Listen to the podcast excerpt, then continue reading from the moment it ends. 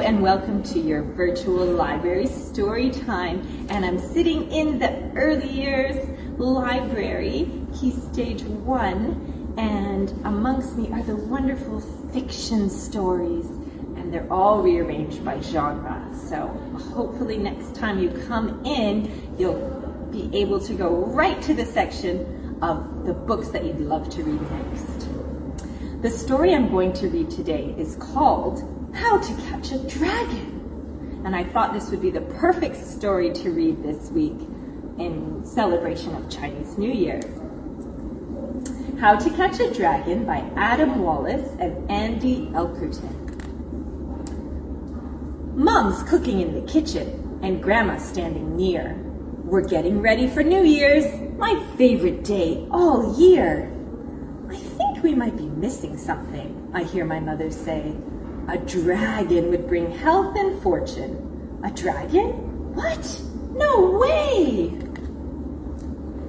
Every year, my friends and I help decorate the street.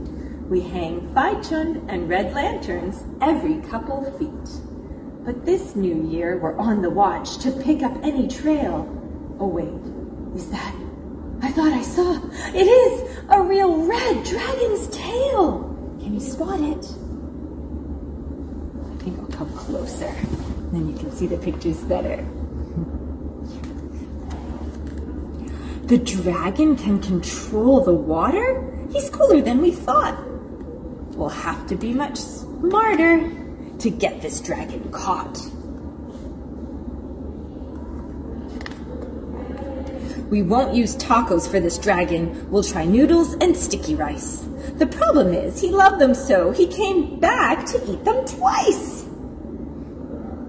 They're trying to set a trap. What would you use to try and catch a dragon? I might put nasi katok. I thought that since our dragon ate, he'd be ready for a nap. But even Cozy Dragon Inn couldn't cut it as a trap. It didn't work. We hope to catch our dragon now with this thundering beat. We might as well have caught the wind, but we won't admit defeat. I love the drums. We cannot lose this dragon now, not with this massive bait. A dragon can't resist some gold. We'll catch him. Just you wait. On any other day, I'd love to catch money from the sky, but today it means our trap fell through. I need just one more try. This final trap just has to work. It is our greatest chance. The thing that dragons love the most? The mighty dragon dance. Our dragon dance is going great. I'm having so much fun. But where's our dragon? We gotta catch him before the day is done. Oh man, we made a giant mess and no dragon to be seen. That means no good health or fortune. I guess we better clean. I'm sorry, Mom. I tried my best to make you proud this year. Then she pulls me in a hug. I love this dragon best right here. Watching fireworks with Mom and Grandma next to me, I feel so lucky standing here with my loving family. So there's two words there. Family and fireworks.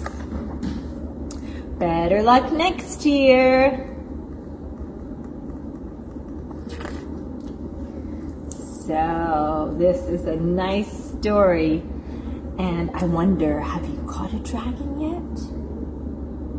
I hope you enjoyed the story, and I hope if you've celebrated, you had a wonderful Chinese New Year.